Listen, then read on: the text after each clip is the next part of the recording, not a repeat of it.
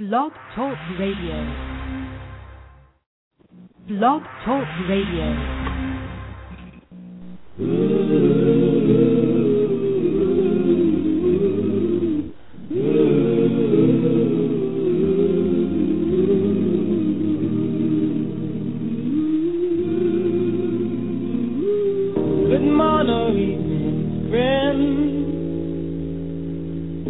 Your friendly announcer, I have serious news to pass on to everybody. What I'm about to say could mean the world's disaster, could change your joy and laughter to tears.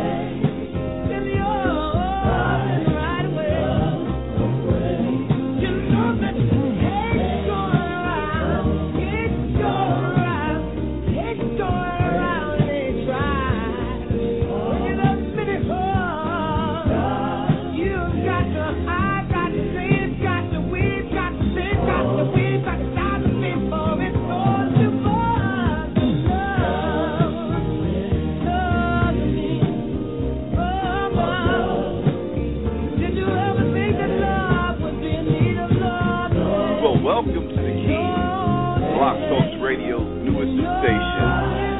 The Keys, opening the doors to endless possibilities. The Keys is an interactive talk show with a purpose. We will explore the 7 elements or keys to love, peace, and happiness. The spiritual key, the mental key, the physical key, the emotional key, the financial key, the arts and science and entertainment key, and social key with special emphasis on acts of kindness.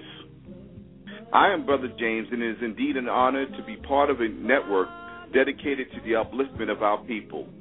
Our program is especially designed to elevate the listening audience mind. The keys, the keys, the keys to love, peace, and happiness.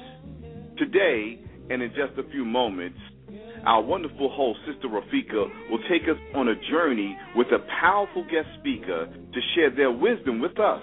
Remember, this is an interactive radio, so please feel free to call and ask questions. Our telephone number is area code 213-943-3618, and don't forget to press 1 when you're ready to ask a question. Now, if you're online, be mindful that there's a chat room. Feel free to share your feelings, your thoughts with the rest of the community. Now, the Keys 107 Network is growing rapidly, and we want to thank all our listening audience because without you, we could not grow as quickly, as strongly. Know that we're now 14 shows strong and growing. We're 7 days a week. And we are bringing to you some of the greatest content that you can have. So thank you so much. We'll see you soon. The Keys and Moon, Moon107.com proudly present to you the health tip of the day.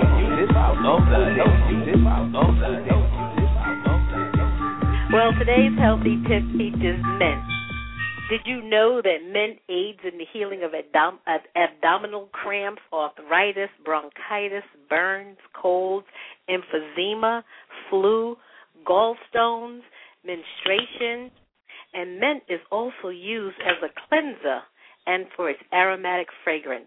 That's your healthy tip for today. And be advised, it is always recommended that you consult your doctor before administering any treatments.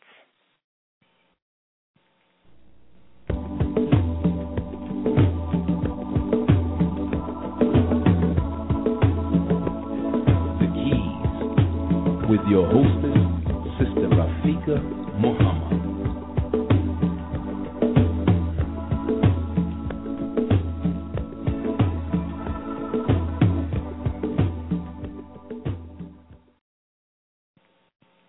Well, good evening and welcome to another lively episode of the Keys 107 on the Keys 107 Network.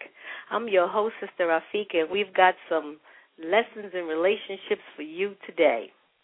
Before we get started, I want to remind you that all the shows that we do on this Keys Networks are archived for your listening pleasure, and you can download the Blog Talk Radio app on your smart device. You can take us anywhere and listen to us anytime. That's the benefit of technology. This show is brought to you by our featured sponsor, The Fluffs Present the Alphabet, now live on the internet at www.theflufffamily.com. Well, let me just roll my sleeves up and get ready, because I'm in the hot seat tonight. Tonight we're going to highlight the relationship key. Last week we did the education key.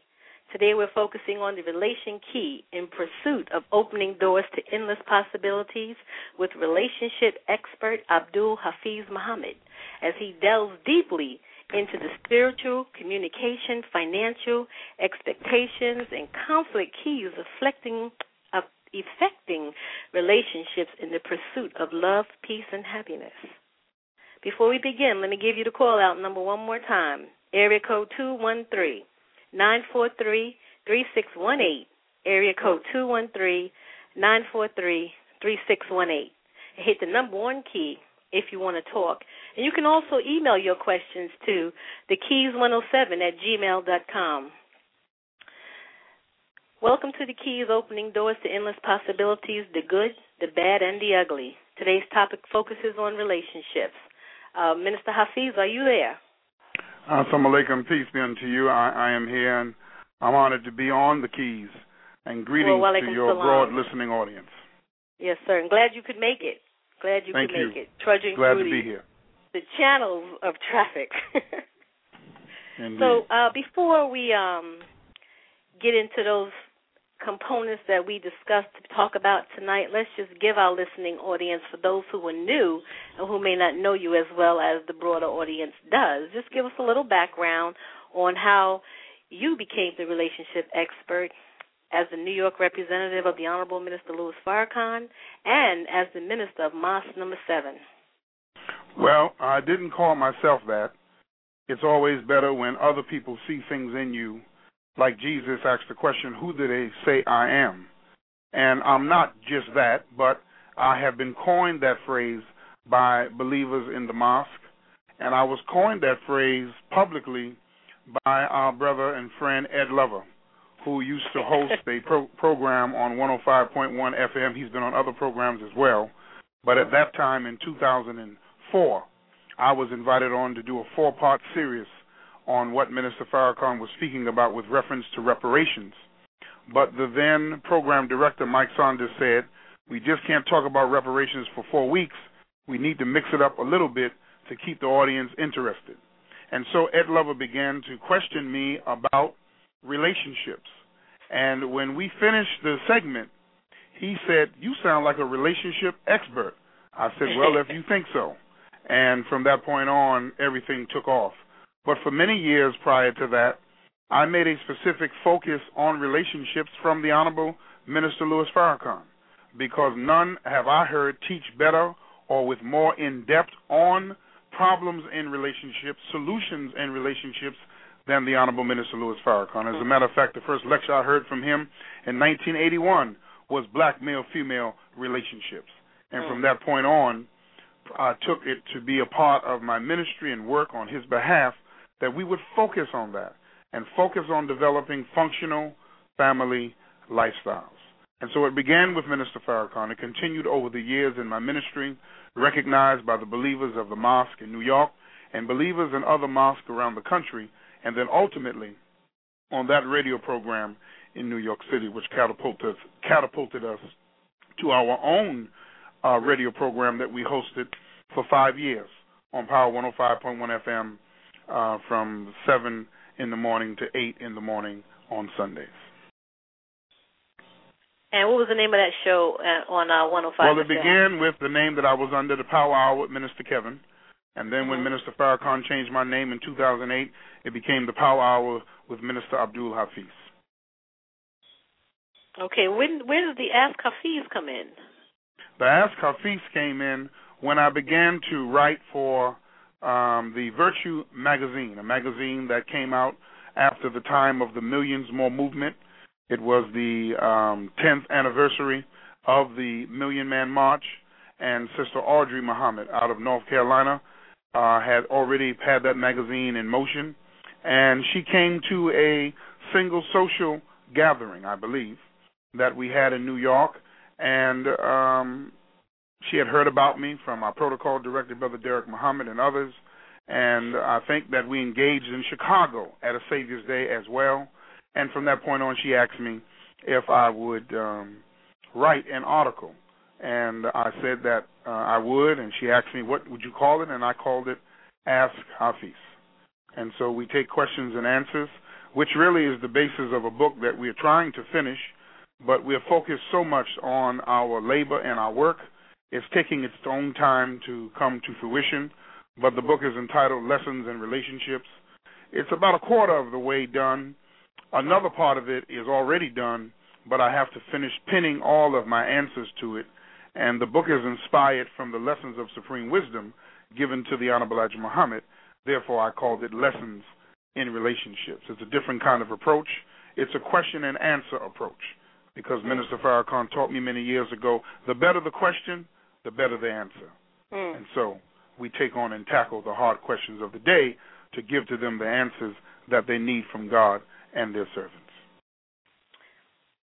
So we talked about the relationship expert and how you got that title when you was with Ed Lover. Now we want to move into the New York representative of the Honorable Minister Louis Farrakhan.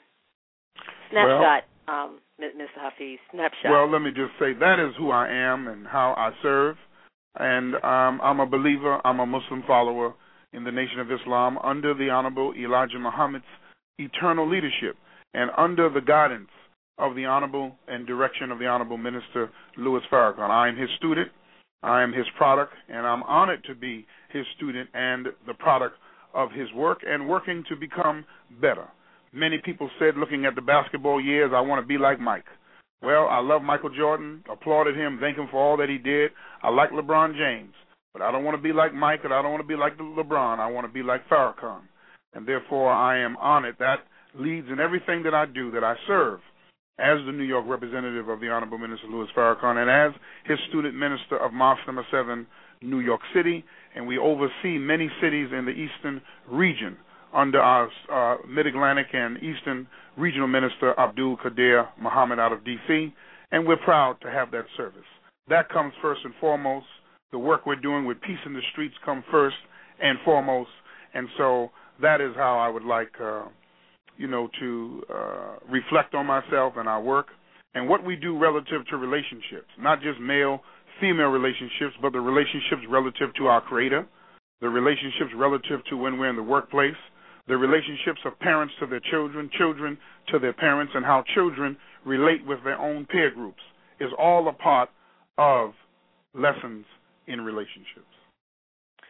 Well, I'm glad you segued into that overall definition sort of what a relationship is, because relationships can go in many directions, and many times you're asked the question, so what is the relationship between the two components that are on the table? Now we're going to talk about relationships and the importance of communication in relationships, if it's okay with you if we start with that. Of course. You know, the first and most pertinent communication is a communication with Allah God. That's primary. The Honorable Elijah Muhammad said to us in his teachings that if you want Allah to talk to you, read the Holy Quran.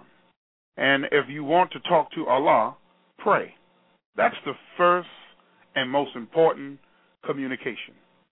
Before we get into a warm-blooded communication with a member of the opposite sex, the male toward the female and the female toward the male. And we know that the communication with our parents, we cannot avoid that because our parents are the stewards of the life force that is inside of every one of us. We nurse off of the breast of the mother. The first person we call is for Dada because of the care and the maintenance that Dada provides to the mother and to us as the child. Then if there's siblings in the house, we must communicate with them. But once we get to an adolescent age by which we understand and have a general concept of God, then we become matured and have a full concept of who God really is and how to communicate with him. That's the primary relationship that we must have. Because look at it like this. If a woman is looking for a man and she's looking for him in all the wrong places, the right place is to take it to God in prayer. Then put yourself in the right place and the right time, and God then can bless you. If a man is looking for a female, he must first take it to Allah, God, in prayer. And because he already said to us in the scripture, it's not good for man that man should be alone.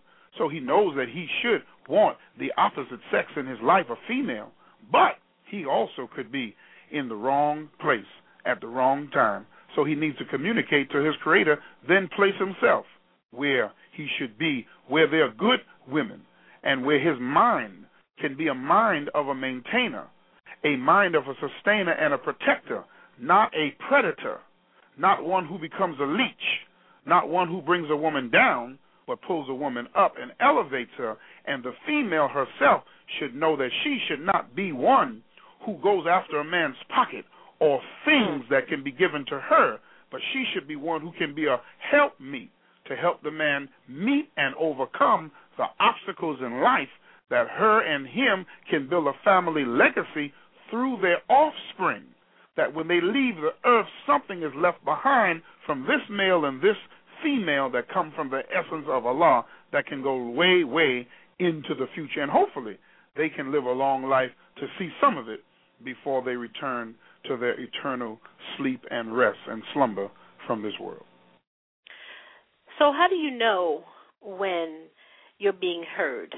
How do you know that the communication is being effectively received and just heard? A woman can know when she's being heard when she has a man's attention. If he, in this electronic age, is texting while you're talking to him, you're not being heard.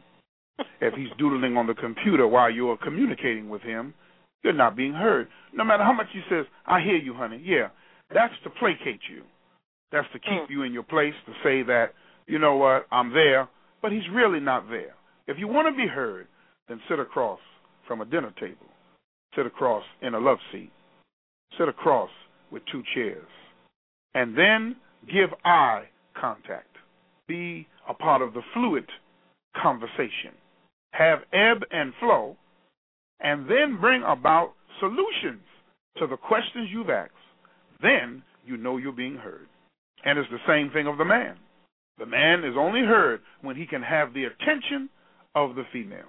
But we find, percentage-wise, that women love communication and some men don't. But there are other men who love communication, and there are some women who won't. So we must understand that the delicate balance must be set, that in order to have a good, proper, and just male-female relationship, communication is the key, not a sexual communication. That's like turning on the faucet of water when you are in a marriage and family life. But it must be a spiritual and mental communication. Then when the act of love comes, then that love is based off of something spiritual, based off something mental, based off something emotional where there has been a connection and not a bankruptcy of them, but a fulfillment of them. Then the act of love goes to the supreme level of heaven and earth coming together rather than just two bodies rubbing friction, producing fire that consumes the both of them rather than love that produces love and reproduces love within itself. So what do you tell a couple who comes to you and they say, he just does not hear me, and he says she doesn't hear me? What steps can they take so they can hear each other? Now, a couple coming to you is a couple that wants help. Mm-hmm. What do you tell them? What I have to say to them, Sister Rafika, is, first of all, we have to deal from the basis of truth. Somebody here is not telling the truth. If neither feels that the other is listening, then both are talking over one another while they're talking. Or you've lost interest in your beloved loved one. So therefore, and I say loved one because I don't know whether they're courting, whether they're dating, whether they're married. So we say your loved one, your person of interest. You must be able to hear them without interruption, then communicate and respond on the basis of what they presented to you.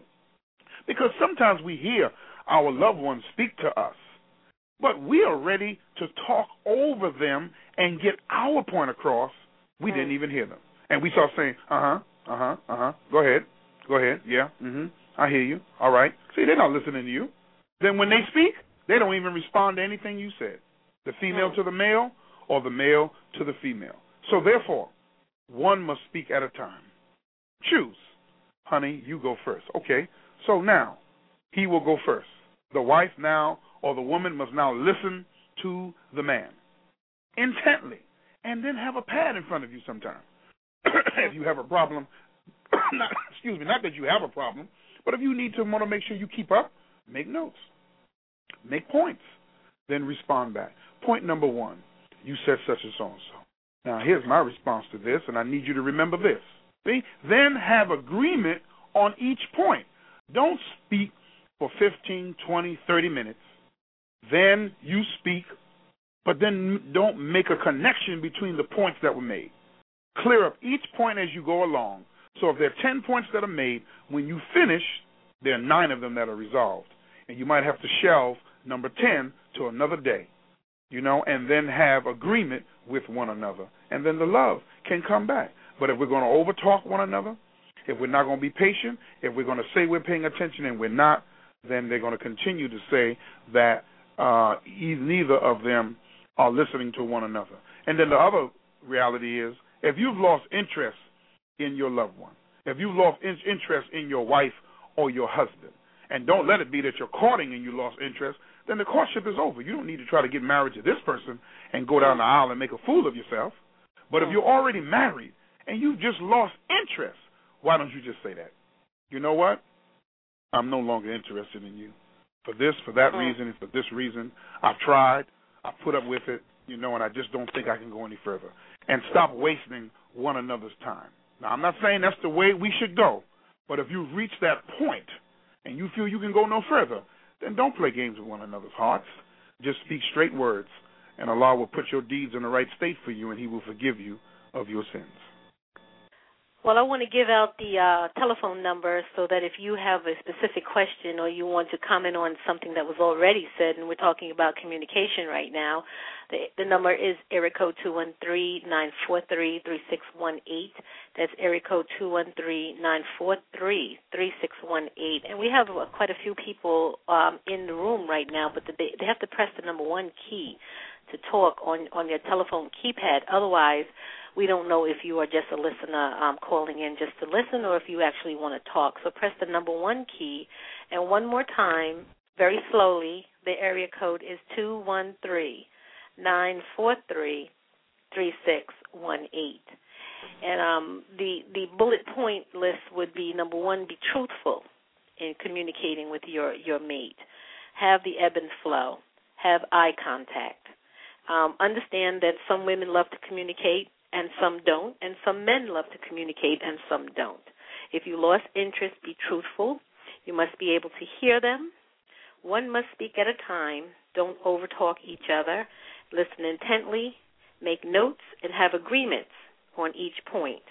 And you mentioned more than one time, do not overtalk. So I'm thinking that's a very critical point in communication, is listening. Very, very critical. It's a part of what we've learned that is called lawful deliberative dialogue, that you give everyone their point in time to speak, and every one of us gets anxious to make a point because we hear something that's inaccurate, we hear something that might not be on point, and we want to interrupt, and that's not good. So it's always best just to sit and make that note if you have to, or keep that strong mental note, and then focus on that and come to an understanding. The goal of communication is to be in agreement. The goal of communication is to be able to move forward together in agreement. And the goal of communication is to become successful based upon the agreements that we reach. Well, I want to move right in. Not that we're finished with communication, but I want to move right into the spiritual. And I want to talk about the importance of spirituality in a relationship. It is the most vital segment if we understand it. Now, the spiritual connection between the male and the female must be done individually with God.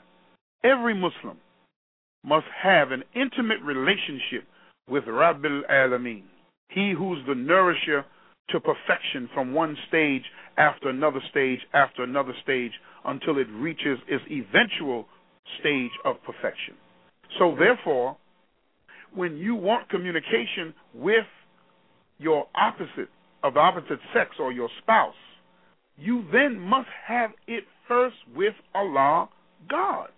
And if the man is not listening to the dictates of God, then the woman is not going to be able to get him to do anything.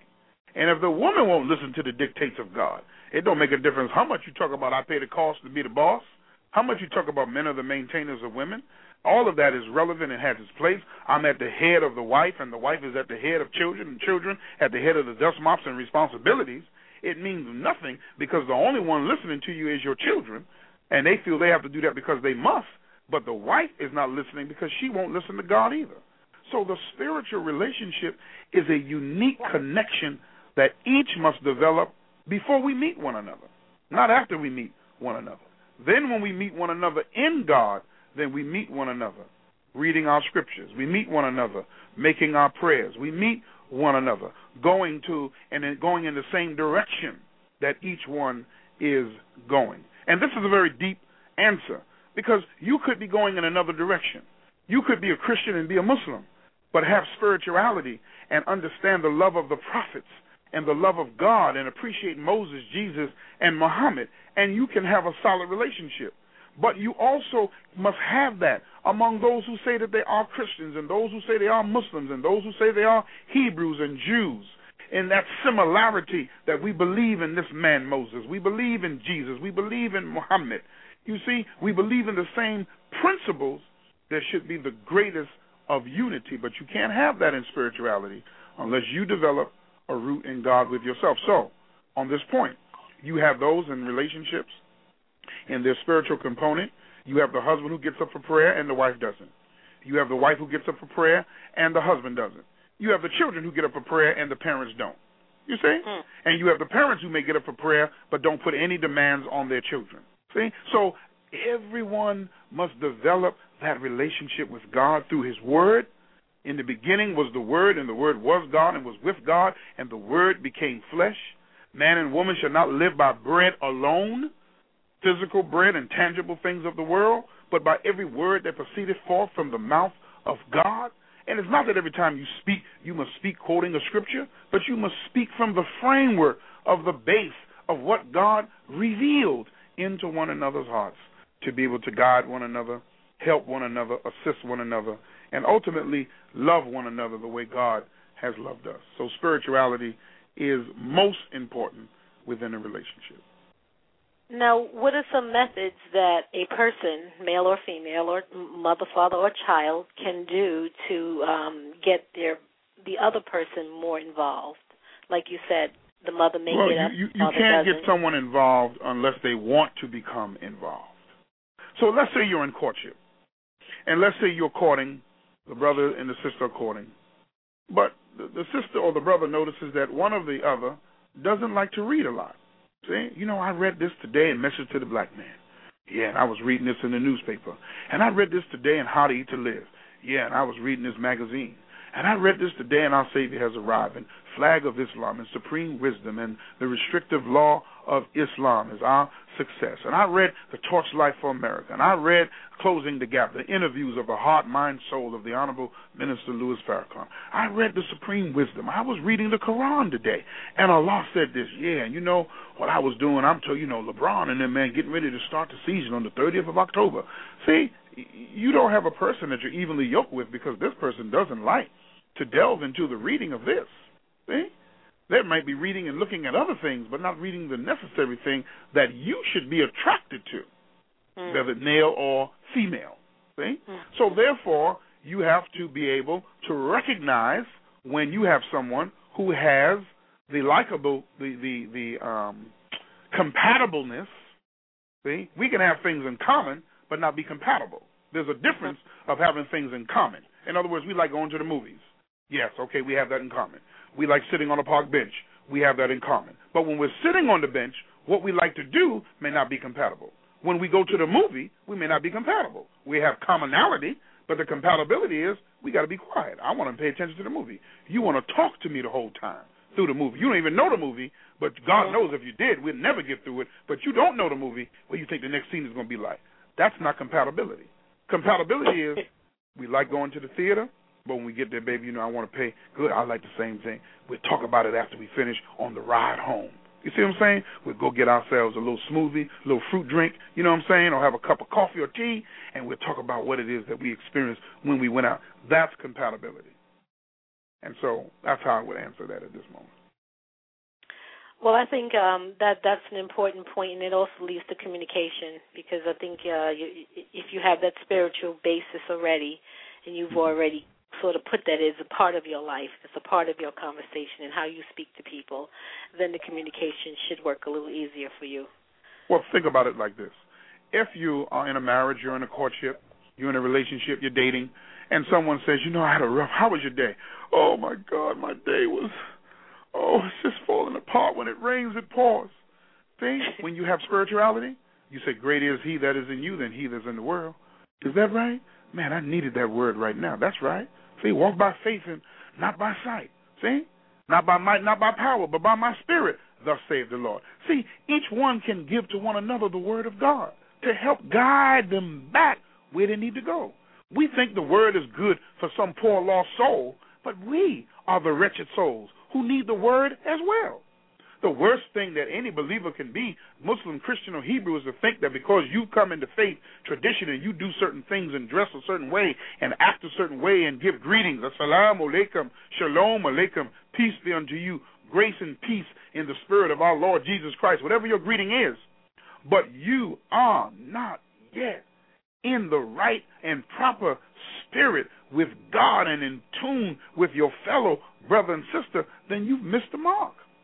So then, therefore, we are like whited sepulchres. We look outside, it looks clean, but inside of us is the bones of dead men and women.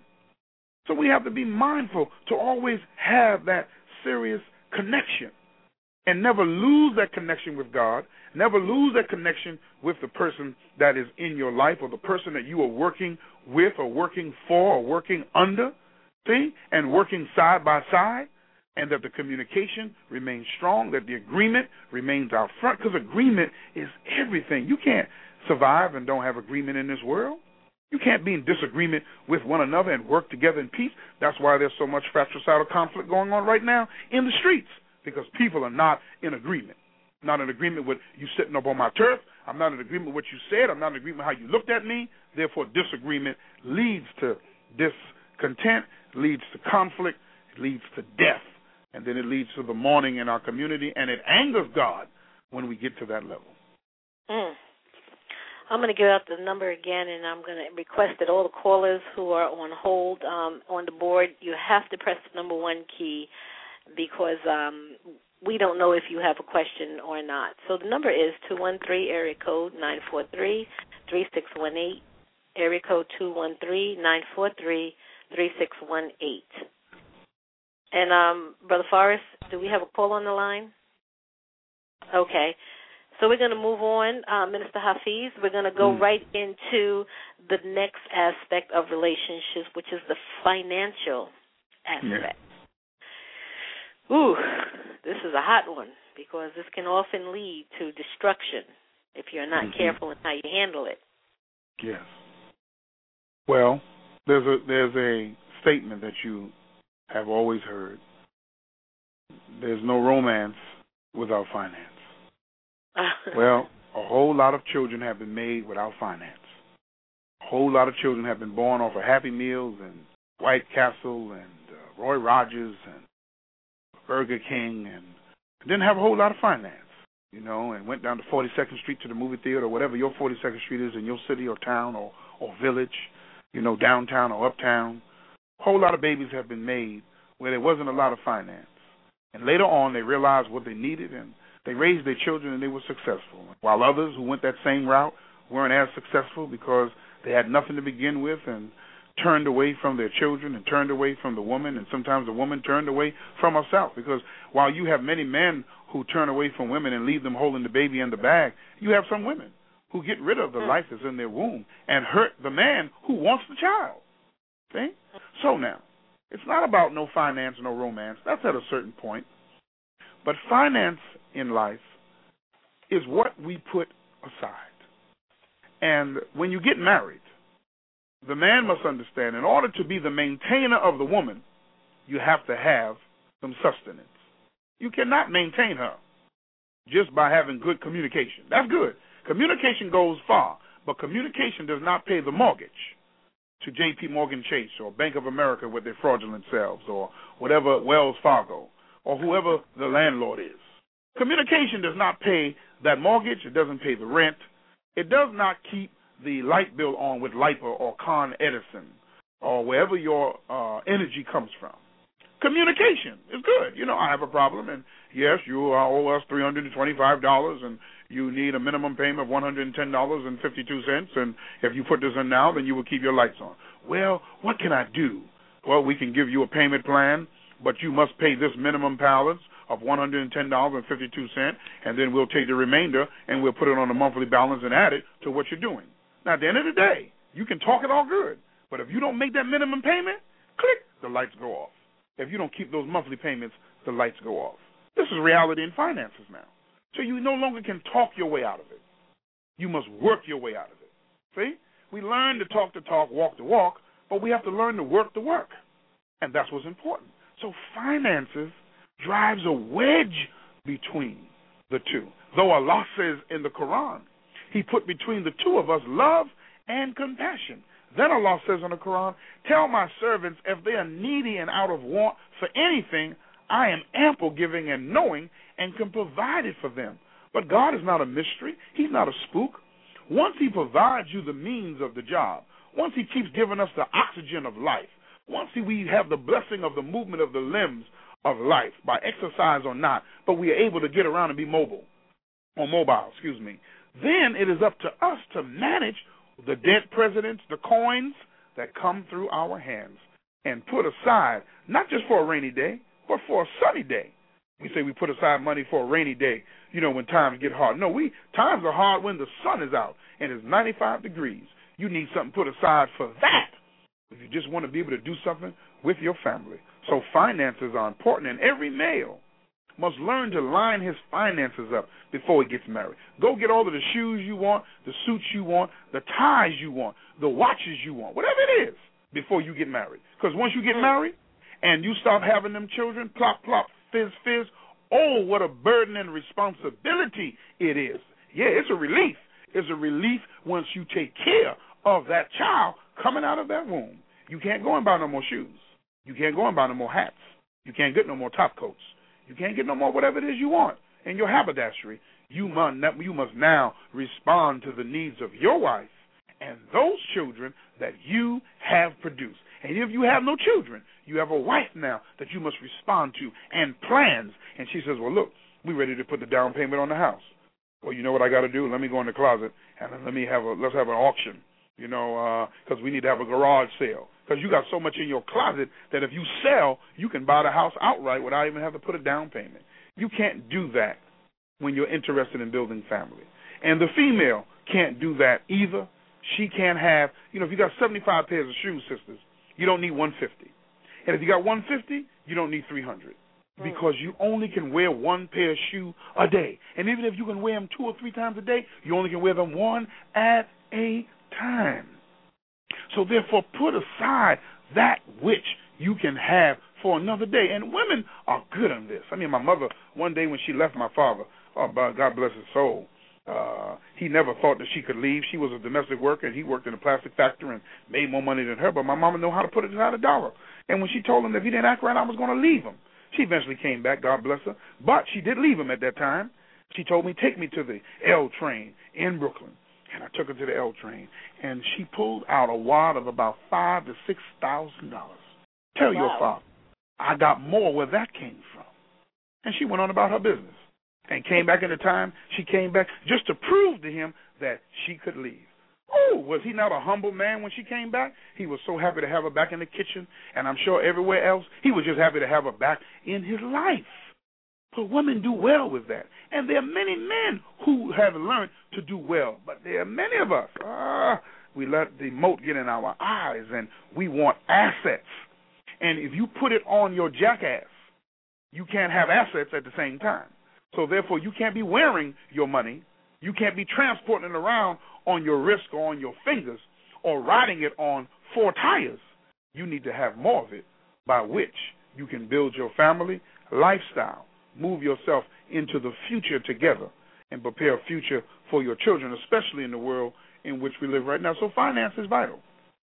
If a man doesn't even have a bank account, what are you even looking at courting a woman for? And if a woman doesn't know how to cook, how to be able to help a man and please him that he can go back out and earn more for you, what are you looking at him for? We're wasting one another's time. We have to be able to learn how to synergize our finances with one another. You don't have to have a joint account in order to run your household. You can run it very well. Just make your word your bond.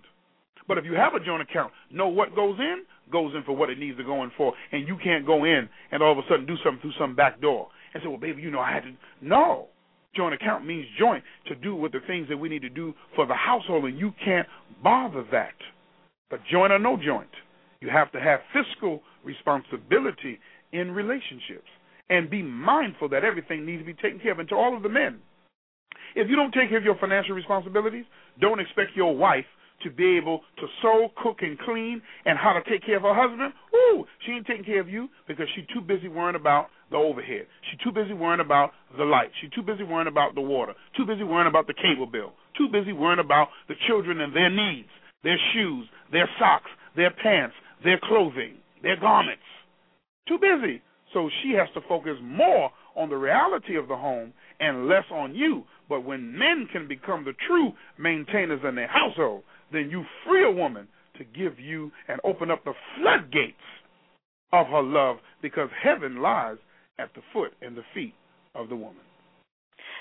So how does a couple bridge the conversation about the finances? So let's say there's a problem and the husband didn't know. Maybe the wife didn't tell him that she did not pay the current credit card bill, and he finds out. So you have two elements here. You have an element of dishonesty, and then you have another element of finances. So how does a couple bridge that conversation of, and I mean, the honesty that needs to come about? How does a couple get there? Oh, well, you have to start with the honesty. You have to start with, you know, being truthful from the beginning. Now, there's a way of answering this question if it's been broken, but let me just answer it from how you should start. You have to come out of the gate being honest, you know. You come out of a courtship. You come out of a dating situation. You have to be able to say to one another that I have this amount of debt that has to be dealt with. I have this going on in my life. And I have this going on in my life.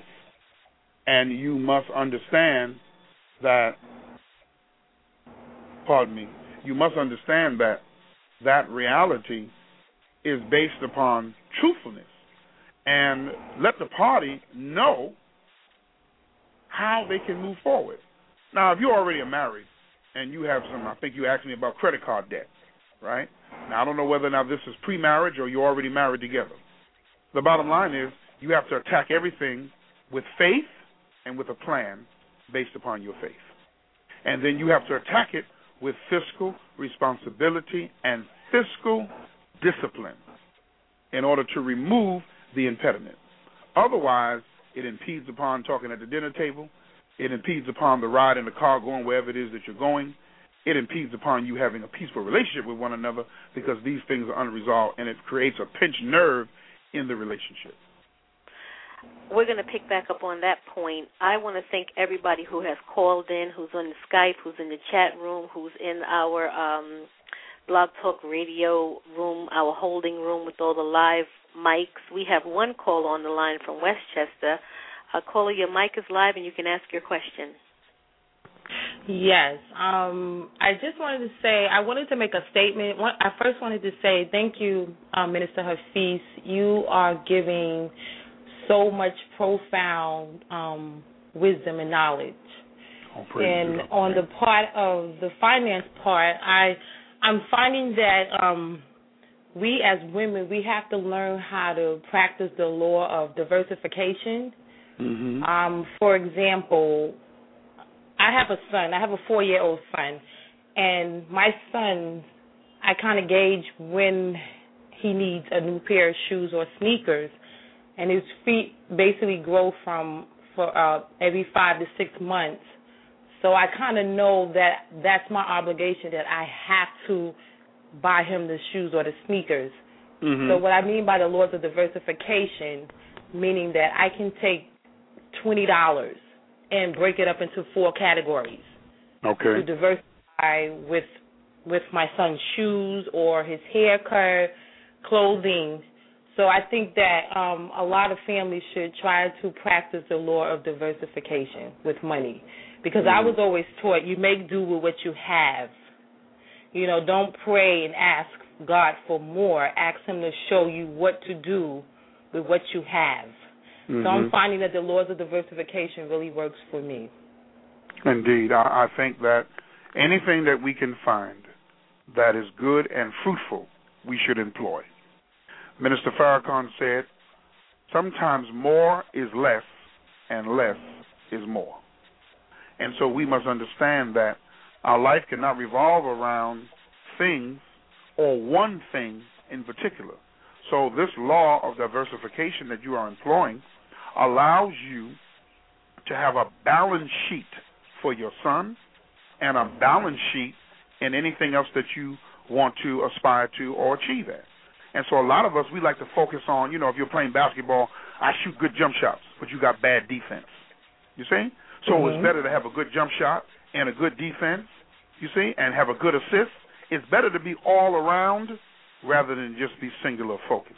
We've heard the statement, jack of all trades, master of none. It's always better to master something, but it's good when you master something, but it's also even good when you do have a knowledge of the plethora of different things. So this law of diversification is working for you. Continue to employ it. I think it is something of success. Sometimes we are operating in certain laws that we don't even know that we're operating with them. You know, our great-grandmothers did that. Our grandmothers did that, and many of us do it. But when we can identify it the way you have, then you teach that to your son. Then he grows up with that same teaching, knowledge, and understanding, and then he now becomes ready for the world that's in front of him. And at age 13, 14, 15, 16, they become financial giants in what it is that they want to do. So keep up the good work you're doing with that law of diversification. Absolutely. Thank you, brother. You're quite welcome. So I think if people, when they come together to form a union, or if they're in a union already, if they just sat down and go back to what you talked about from the very beginning, and just be truthful with how they feel about money, how they feel about how they function with money, and like you said, come to some kind of agreement, because if you're not coming from a point of view of truth when you're dealing with finances, you're going to snowball and you're going to have problems down the line. And as the sister just talked about, her child, you as the parent in the home are emulating what the child will be when that child grows up. Indeed. Now, I'll throw a challenge out to men, because women do this very well. I give them credit. Very few times that you see a woman, she's not frugal, you know, and she's not thoughtful of finances. And you have some women that are not, but the majority of women, they come up, it's like something innate within themselves that we got to put aside something. You know, when I was growing up, my mother had it in the brassiere. She had it under the pillow. She had it beneath the drawer of the undergarments. And, you know, money was hid everywhere, you know, and they needed to pull it whenever they needed to pull it. But to the men, every man should have at least $1,000 in his wallet that you just don't bother. $1,000. Put it in the fold of the wallet and just don't bother it. $1,000. You might take 100, 200 here and there, and when your wife looks for something, baby, I need something. I'm going food shopping. You want to contribute? Yeah, here's $200. You still got $8. Then when you get another $200, put it right back. Keep that $1,000 going. You may take siphon off of it for responsibilities, but don't go too far. Don't go below the 500 mark. Always have something in your wallet, not just in case of an emergency, but just to feel good that I have something here that I learned how to save. And if you do that, then you'll start saving $2,000, $3,000, $5,000, $10,000. And then when you want to go do something, then you can do it off of the basis of the surplus of what you have. So if you want to go shopping, come on, baby, come on, let's go out and get what you want to do today. You know, you've been patient on me, you've been waiting, and therefore let me go. And I'll give you an example. When me and my wife got married, I was not able to get her the kind of beautiful wedding ring that you see others get. She said, that ain't the basis of marriage, honey. The basis of marriage is me and you. You give me your word. I'm going to give you a word. I'm putting a rock on your finger. Just give me time, baby. And let me tell you something. I put aside my money, thousands of dollars. And one day I told her, let's go to the jewelry store. And I said, you can't pick out whatever you want, but you can pick out just about whatever you want. And that was good enough for her. And what she picked out was a beautiful rock. And I wanted one bigger than that one. She says, no, baby, I won't be able to walk down the street with that one. But I kept my word and saved my money, and she was able to get whatever her heart desired to whatever my limit was. You understand? I can't go out and get no $2 million ring with $1.5 million insurance, but I can go out and get them something that is representative of my status.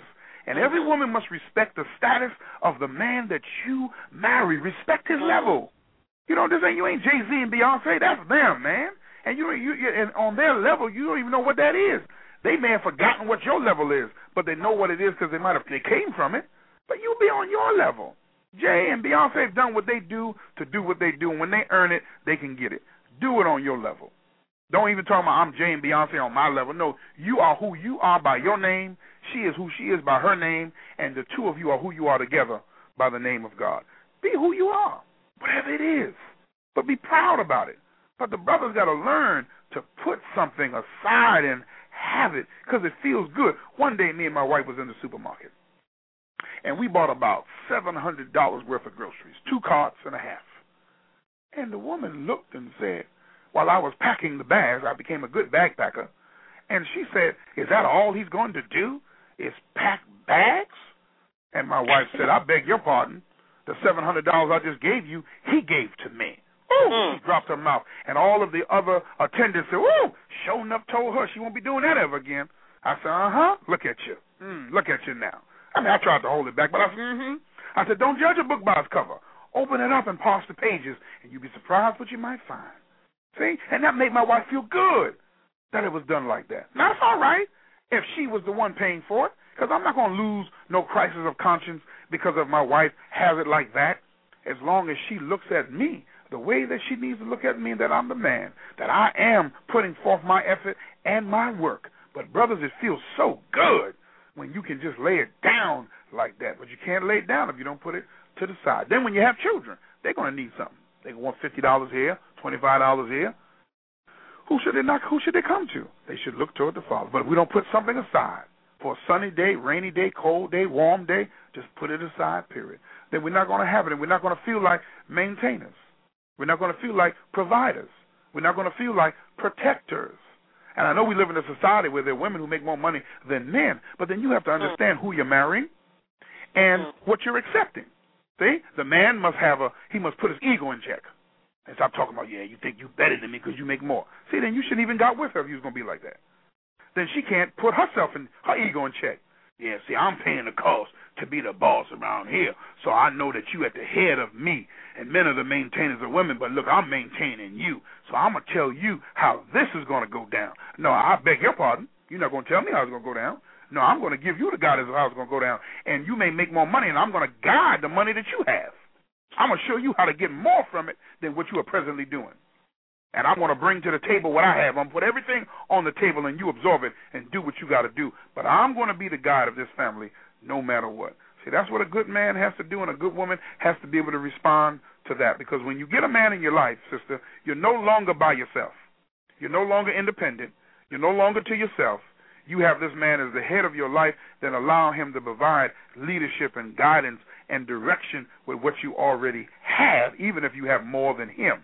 And if he has more than you, it doesn't mean, brother, that you're supposed to look down on her like your wife is some peasant. See? So she's the homemaker. And you're making this money.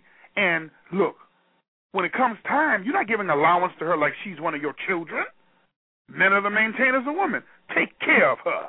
Put something in her hand according to the percentage of what you have that makes her feel good. So when she goes out in society and goes among her sisters or goes to her class or wherever she goes into the world, she can feel good about herself. You handed her $50.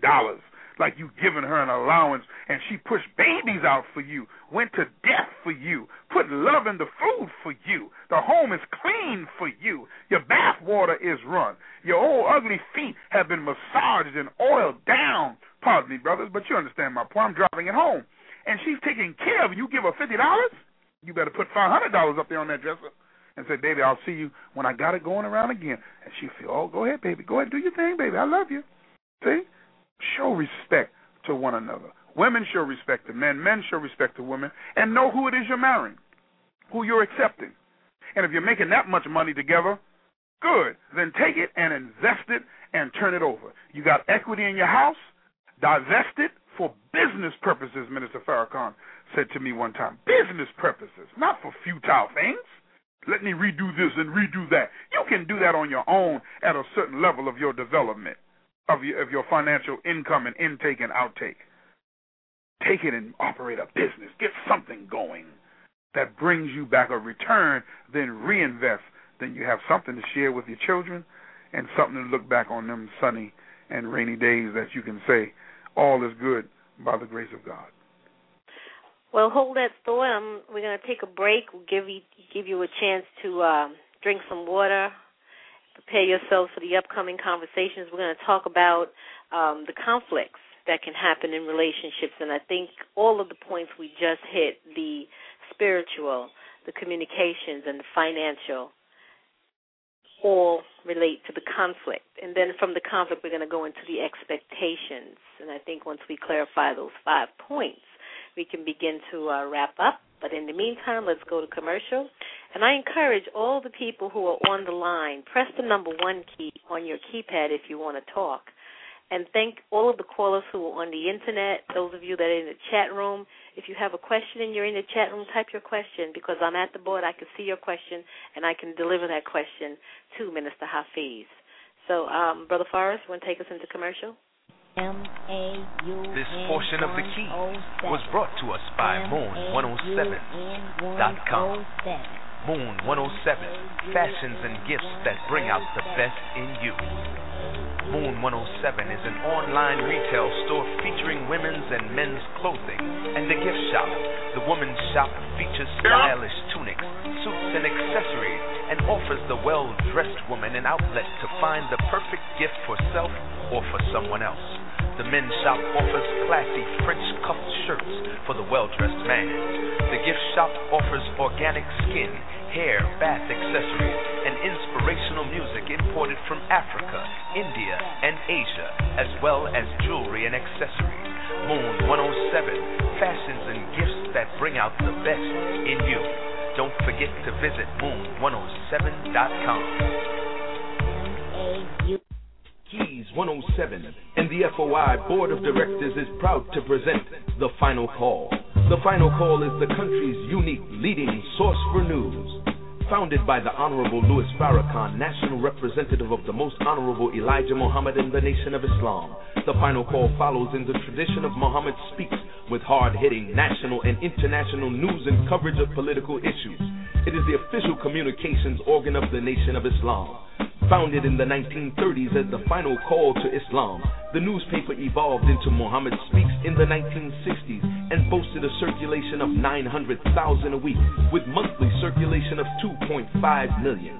Today, The Final Call newspaper serves a readership of diverse economic and educational backgrounds, including circulation in North America, Europe, Africa, and the Caribbean. Read The Final Call newspaper. You can find one of the beautifully bow-tied representatives. With Lucky Land Slots, you can get lucky just about anywhere. Dearly beloved, we are gathered here today to... Has anyone seen the bride and groom? Sorry, we're here. We were getting lucky in the limo and we lost track of time. No, Lucky Land Casino, with cash prizes that add up quicker than a guest registry. In that case, I pronounce you lucky.